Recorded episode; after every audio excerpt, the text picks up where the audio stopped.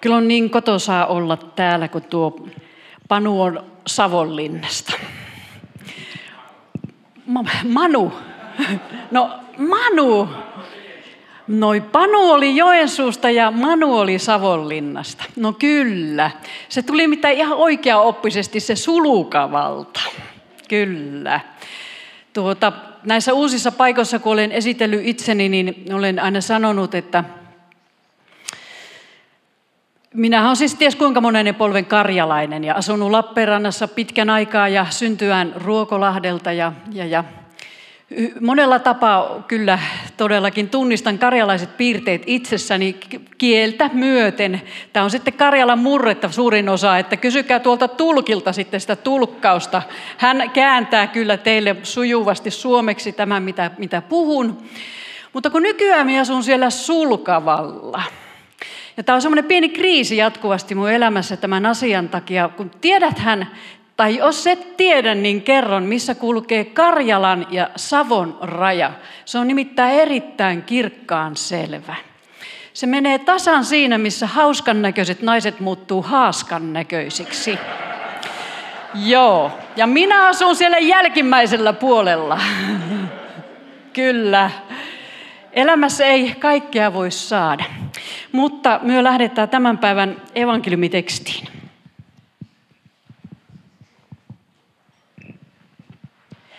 joka on siis Luukkaan evankeliumista luvusta 17, jakeet 70. Jeesus sanoi opetuslapsilleen, jos teillä on palvelija kyntötöissä tai paimenessa, niin ettehän te hänen kotiin palatessaan sano, käy pöytään, saat heti ruokaa. Ei te sanotte, laita minulle syötävää, vyötä vaatteesi ja palvele minua sen aikaa, kun syön ja juon. Sitten sinä saat syödä ja juoda. Ei palvelija siitä saa kiitosta, että hän tekee, mitä hänen tulee tehdä. Niinpä tekin, kun olette tehneet kaiken, mitä teidän tulee tehdä, sanokaa, me olemme arvottomia palvelijoita. Olemme tehneet vain sen, minkä olimme velvolliset tekemään. Puhutaan Jumalan valinnasta ja, ja Jumalan kutsusta, eikö totta? Jokaisen meidän elämässä on ole, olemassa Jumalan kutsu. Jumala kutsuu meitä paitsi yhteyteensä, rakkautensa kohteeksi, mutta myöskin työtovereikseen. Ja nyt jos laitat sen kuvan. Joskus kun me luetaan raamattua, me saattaa tulla sellainen ajatus näistä Jumalan miehistä ja naisista, että ne on niin aika, aika jumalallisia tyyppejä ja, ja kyllä Jumala ihmeellisesti niitä käyttää. Mutta kun niissä on kaikissa sitten tämä pikkusen inhimillinenkin puoli, ne on ollut myöskin ihan ihmisiä. Noa oli juoppo, Abraham oli aivan liian vanha. No Jaakobhan oli nimensä mukaisestikin valehtelija. Lea oli, no, ei ihan niin kaunis, sanotaan näin. Joosef oli hyväksi käytetty. Mooses änkyttävä rikollinen. Simpson oli pettäjä, Gideon epäluuloinen, Rahab oli prostituoitu, Jeremia oli todellakin masentunut.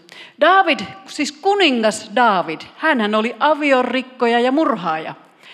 Elia oli mieleltään järkynyt ja itse tuhoinen.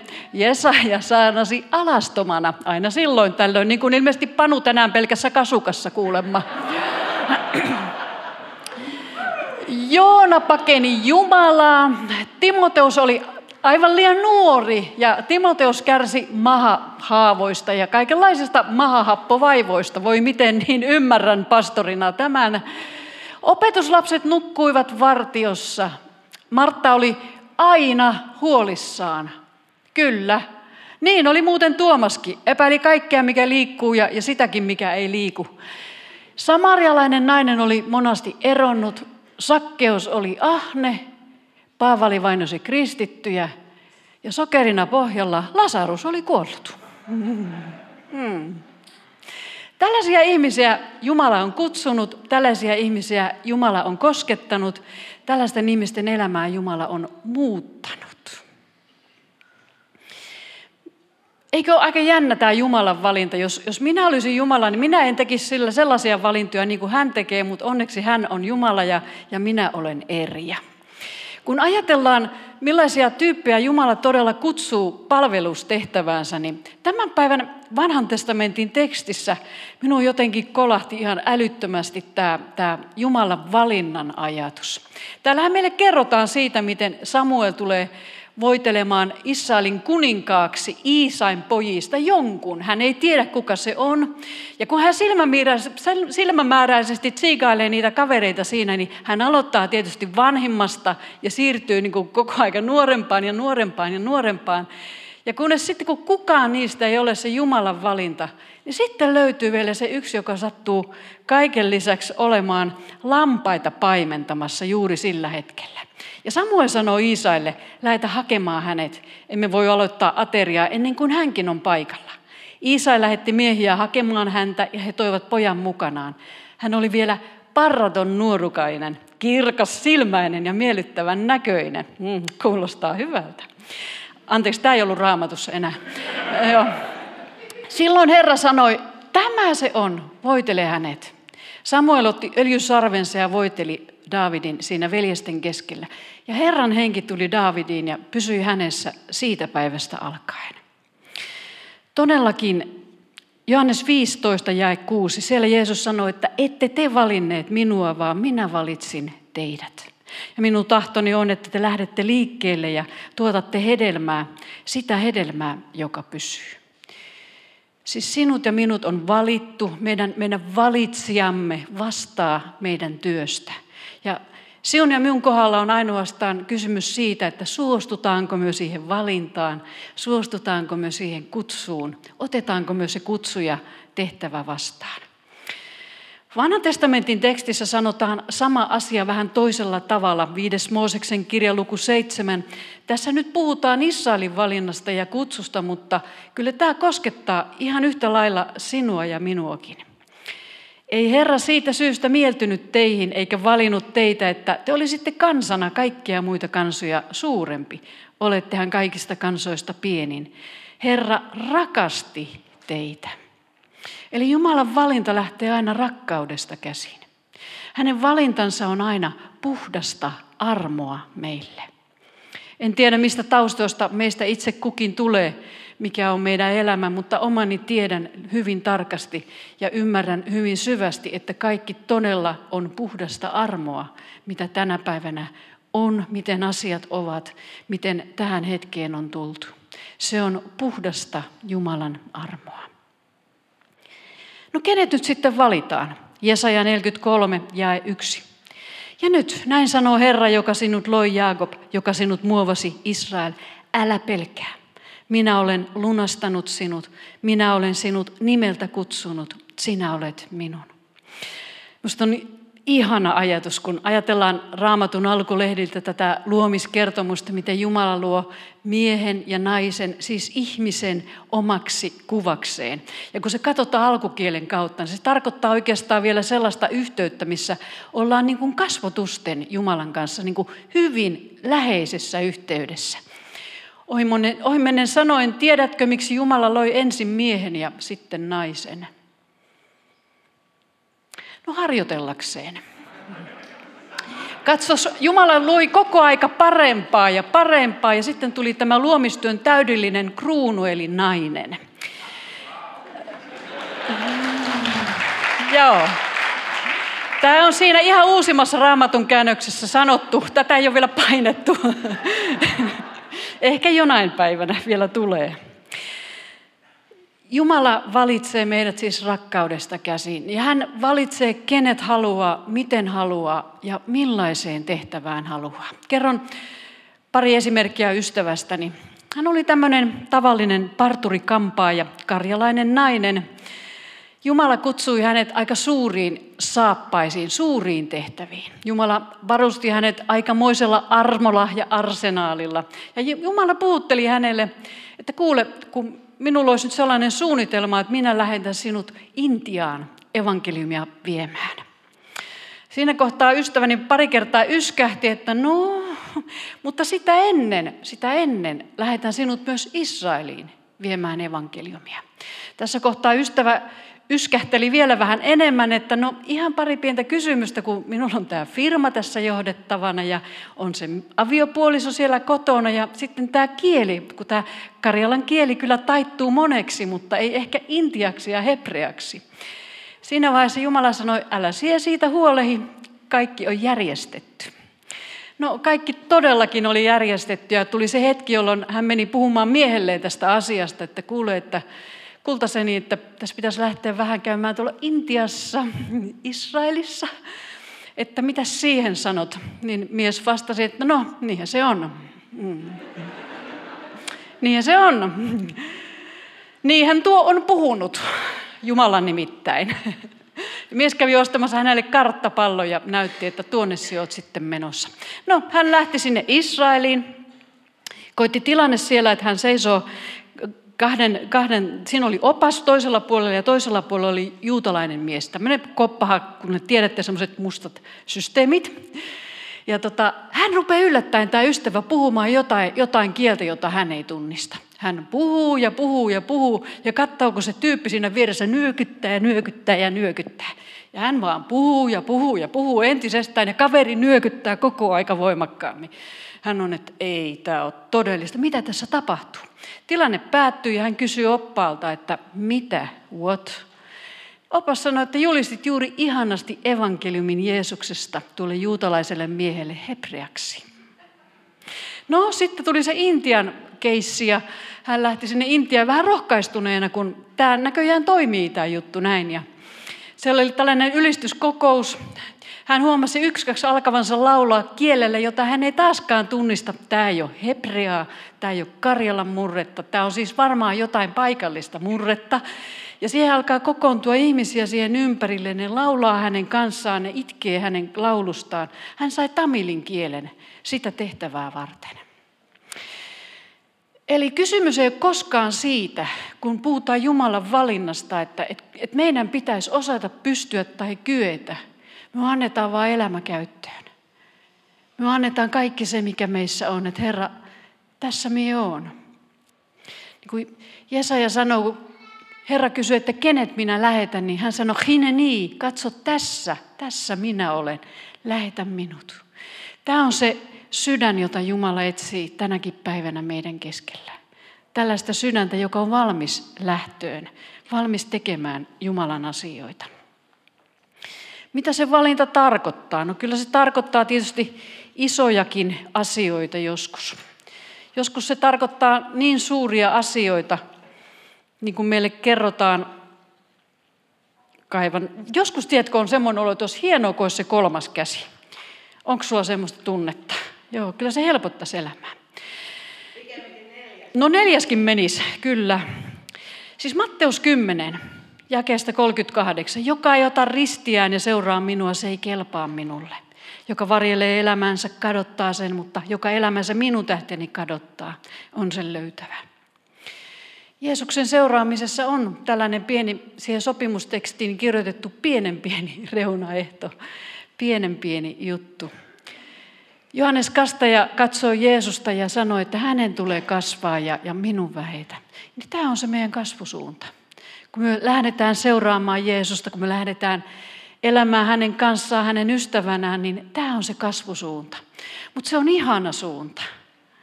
Tiedätkö, se on valtava ihana suunta. Se tekee ihan karmeen kipeätä, mutta sitten kun siitä kivusta selviää, ja sen kivun kanssa kyllä eletäänkin. Ei, ei se kuolemaan johda, fyysiseen kuolemaan se kipukaan. Mutta se kasvamisen kipu, kun siitä selviää helpommille vesille, kun siitä selviää niille vesille, että on jo vähän helpompi hengittää, niin ymmärtää ja näkee ja tietää, että totisesti Jumala minussa on saanut kasvaa ja oma minä on saanut pienentyä. Ja silloin se juttu alkaa toimia. Silloin tämä missio ei ole enää minun eikä sinun, vaan kysymys on aina lähettäjästä ja kutsujasta. Silloin nämä palaset, palaset menee niin kuin oikeille paikoilleen. Okei, inhimillisesti Pietarikin kysyi Matteus 19. Entä me, kysyi silloin Pietari, me olemme luopuneet kaikesta ja seuranneet sinua. Mitä me siitä saamme? Jeesus sanoi heille, totisesti kun ihmisen poika uuden maailman syntyessä istuutuu kirkkautensa valtaistuimelle, silloin tekin, jotka olette seuranneet minua, saatte istua 12 valtaistuimella ja hallita Israelin 12 heimoa. Ja jokainen, joka minun nimeni tähden on luopunut talostaan, veljistään tai sisaristaan, isästään, äidistään tai lapsistaan tai pelloistaan, saa satakertaisesti takaisin ja perii iankaikkisen elämän. Palvelutehtävän motiivi on aina rakkaus. Jos se on jotain muuta, se vie meitä harhaan ja, ja silloin se palvelutehtävä vääristyy. Tämä evankelinen lähetysyhdistys ELY on, on, se on todella lähetysjärjestö. Olin kerran Venäjällä siellä seurakunnassa tapaamassa ystäviä ja oltiin pomon kanssa sitten tapaamassa erästä rouvaa. Hän on, hän on venäjän kielinen ja mietin siinä, että miten tämä kielipolitiikka meillä niin kuin sujuu, kun minä osaan da ja pomo osaa haraso venäjäksi, että mitenhän me tästä suoriudutaan. Ja mulle tuli sitten samanaikaisesti mieleen, kun sinne mentiin isäni sanat, kun siellä Ruokolahella meillä on venäläisiä mökkinaapureita ja isä on aurannut niille tietä sitten ja kerran erehdyin kysymään, että kuule pappa, että miten työ niin selviätte oikein tuon kielen kanssa, että miten työ ymmärrätte toisianne, niin pappa oikein loukkaantuneena tuhahti, että no mikäs juttu tämä on. Igor näyttää, että kun sataa lunta, niin aurataan ja hän näyttää sen jälkeen, että maksetaan. Helppoa, helppoa, helppoa. Tämä asia tuli minulle mieleen, kun mentiin sinne rouvan luokse, että joo, että ei tästä kielestä tarvitse välittää. Oltiin hänen kanssaan ja kun tuli se hetki, jolloin hän, toi pomo pyysi, että rukoile vielä tämän ystävän puolesta. Ja polvistuin siihen hänen eteen ja taas huokasin, että no millä kielellä, hm, no suomeksi tietenkään ei tämä dada ja haraso tässä oikein toimi. Suomeksi tietenkin. Ja, ja otin kädet, siis hänen kätensä omiin käsiin ja huokasin vaan, että Jeesus, tuu siihen ja rakasta häntä. Tuu siihen ja rakasta häntä tässä. Ja minä tunsin, miten rakkaus virtas minun kautta hänen käsiin. Ja näin, miten pyhä henki kosketti häntä. Eli kysymys on vain aina rakkaudesta. Ei mistään muusta oikeastaan kuin rakkaudesta. Siitä, mitä me saadaan olla tekemässä ja mitä me saadaan olla välittämässä. Filippiläiskirjeessä luvussa kolme, voi näitä käsiä taas, paperitkin on koko aika sekaisin. Filippiläiskirjeessä luvussa kolme. Siellä Paavali kirjoittaa näin. Mutta kaiken tämän, mikä oli minulle voittoa, olen Kristuksen tähden lukenut tappioksi. Pidän todella sitä kaikkea pelkkänä tappiona, sillä Herrani Kristuksen Jeesuksen tunteminen on minulle arvokkaampaa kuin mikään muu. Hänen tähtensä olen menettänyt kaiken, olen heittänyt kaiken roskana pois, jotta voittaisin omakseni Kristuksen ja jotta kävisi ilmi, että kuulun hänelle. Ja sitten pikkusen hyppään.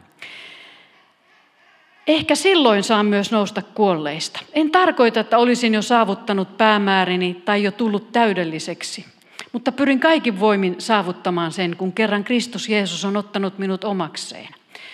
Veljet, en katso vielä päässeeni siihen asti. Vain tämän voin sanoa. Jättäen mielestäni sen, mikä on takanapäin, ponnistelen sitä kohti, mikä on edessä. Kohti maalia saavuttaakseni voittajan palkinnon pääsyn taivaaseen. Sinne Jumala kutsuu Kristuksen Jeesuksen omat. Tämä sanonta, Kristus Jeesus on ottanut minut omakseen. Katoin sanakirjasta, kreikan sanakirjasta, että mitä tämä verbi oikeastaan tarkoittaa, mitä se pitää sisällään. Ja sillä on useampi merkitys kuin tämä ottanut omakseen. Se voidaan kääntää sanalla tarttua. Siis Jeesus on tarttunut minuun. Jeesus on tarttunut sinuun. Toinen, ottaa kiinni. Eli Jeesus ei koskaan katsele meitä vain jostain kaukaa, vaan, vaan tulee niin kuin iholle, ottaa lähelle, ottaa syliinsä. Kolmas, saavuttaa. Me saatetaan mennä kauas Jeesuksesta paljon poispäin, mutta ei me päästä häneltä pakoon kaikeksi onneksi. Hänen juoksulanka meidän kohdalla on onneksi pitkä ja sopivan lyhyt, että se juoksulanka aina jossain kohtaa päättyy. Neljäs, voittaa. Kyllähän me joskus taistellaan itse Jumalaa vastaan, mutta on ihana tietää, että että kyllä hän voittaa meidät. Me saadaan voittaa voittajan puolella myöskin. Se on ihana ajatus. Me ollaan aina voittajan puolella. Viides, käsittää. Jeesus todella käsittää meidän elämäntilanteen. Hän tuntee meidät läpikotaisin, tietää meidän sielun rakenteen, tietää meidän luonteen, se mitä ollaan, mistä tullaan. Hän tietää, keitä me ollaan. Joten hän tietää kyllä, kenet hän on valinnut. Kuudes, huomata. Jeesus huomaa meidät totisesti. Tänä iltanakaan ei hän kulje kenenkään ohi, kun hän on täällä. Seitsemän, ja tämä on oikeastaan minusta se ihanin ajatus, yllättää. Yllättää. Ja se on ollut minun rukous tähän iltaan, että Jeesus yllättäisi sinut. Yllättäisi sinut rakkaudellaan. Yllättäisi sinut hyvyydellään. Yllättäisi sinut läsnäolollaan. Annetaan Jeesukselle tässä mahdollisuus. Viimeinen asia tästä valinnasta ja kaikesta muustakin. Kun meitä kutsutaan elämään Jumalan valtakunnan täyspäisinä jäseninä, viemään Jumalan kutsua, toteuttamaan tätä valtakunnan tehtävää, saattamaan sitä eteenpäin omalla paikalla, omassa tehtävässä, omassa kutsussa, niin Jumalan valtakunnassa on tietyt lainalaisuudet ja säännöt, vähän erilaiset systeemit kuin tässä maailmassa. Ja roomalaiskirjan luku 12, siellä se sanotaan minusta tavattoman hyvin, jakeesta yksi. Jumalan armahtavaan laupeuteen vedoten kehotan teitä, veljet. Antakaa koko elämänne pyhäksi ja eläväksi, Jumalalle mieluisaksi uhriksi. Näin te palvelette Jumalaa järjellisellä tavalla. Älkää mukautuko tämän maailman menoon, vaan muuttukaa. Uudistukaa mieleltänne niin, että osaatte arvioida, mikä on Jumalan tahto, mikä on hyvää, hänen mielensä mukaista ja täydellistä. Meitä kutsutaan siis uudistumaan mieleltämme, olla menemättä maailman menoon ja uudistumaan mieleltämme. Mitä se on ja miten se on mahdollista? Se on kaikki puhdasta pyönengen työtä. Ja meidän tehtäväksi, sinun ja minun, jää siihen vain suostuminen. Suostutaan siihen, mitä pyhähenki tekee. Suostutaan siihen, mihin, mihin pyhähenki meitä kutsuu ja ohjaa. Suostutaan siihen. Minulla on sellainen näky, johon haluan haastaa teitä kaikkia. Tähän päätän. Älkää olko huolissanne, kyllä tämä ei kestä enää kuin puoli tuntia. Mm. Tähän näkyyn, tähän näkyyn haluan teitä kaikkia haastaa. Minulla on sellainen syvä haave ja unelma ja, ja se on ihan näky. Sinä päivänä, kun olen leimannut viimeisellä rastilla, raahautunut sitä loppuviitoitusta sinne finaaliin ja ylittänyt sen loppu, loppuviivan ja päässyt, päässyt tämän maallisen elämän taisteluista Jeesuksen luo taivaaseen. Minä haluan olla katsomassa Jeesusta silmiin. Haluan nähdä kaiken sen rakkauden. Haluan nähdä sen, mitä hän sanan mukaan pyyhkii kaikki kyyneleet minun silmistä ja ottaa pois sen elämän kivun. Ja kuulla hänen sanansa, Matteus 25, 21. Isäntä sanoi hänelle, hyvin tehty. Olet hyvä ja luotettava palvelija. Vähässä olet ollut uskollinen, minä panen sinut paljon haltiaksi. Tule Herrasi ilojuhlaan. Ajattele, kun meiltä ei pyydetä edes paljon, vaan vähän. Olla vähässä uskollinen. Olla vähässä uskollinen. Se on se meidän osa. Ei Jumala pyydä sinulta koskaan mahdottomia. Jos pyytää, niin hän antaa ne mahdottomat sinun elämään. Kaikki se, minkä hän sinun elämään laskee. Muistetaan, että se on valtavaa rakkautta ja armoa. Ja siitä käsin meitä kutsutaan palvelemaan. Ja sitten kun me ollaan kuule kaikki yhdessä siellä Jeesuksen edessä, kuullaan nämä samat sanat ja ajatellaan, että jes, näin se meni. Ihanaa. Vähässä sinä olet ollut uskollinen. Tule Herrasi ilojuhlaan. Tähän haluan haastaa meitä kaikkia vähään uskollisuuteen. Rukoillaan yhdessä. Kiitos Jeesus siitä, että kun kutsut meitä ystäviksi, mutta samalla myös työtovereiksi ja saadaan olla myös sinun palvelijoita. Herra, tätä sinun rakkautta me janotaan ja kaivataan ja tarvitaan omaan elämään niin kipeästi, mutta tämä maailma tarvitsee sitä myös ihan yhtä kipeästi. Herra, täytä meidät rakkaudella, sinun läsnäololla. Ja näytä meistä jokaiselle se tehtävä, palvelutehtävä, paikka. Herra, mihin, mihin sinä kutsut meistä itse jokaisen. Mikä on se? Mikä on se pienen pieni kolo tai pienen pieni muru, jossa sinä haluat juuri minun palvelevan, jossa sinä haluat juuri minun rakastavan ihmisiä, jossa sinä haluat juuri käyttää minun jalkoja ja käsiä ja päätä ja mitä kaikkea. Herra, pyydän sitä aivan erityisesti tänä iltana, että puhun näistä asioista näille ystäville. Avaa se. Avaa meille jokaiselle se oma paikka ja oma kutsu. Ylistämme sinua tänään, Isä, Poika ja Pyhä Henki. Amen.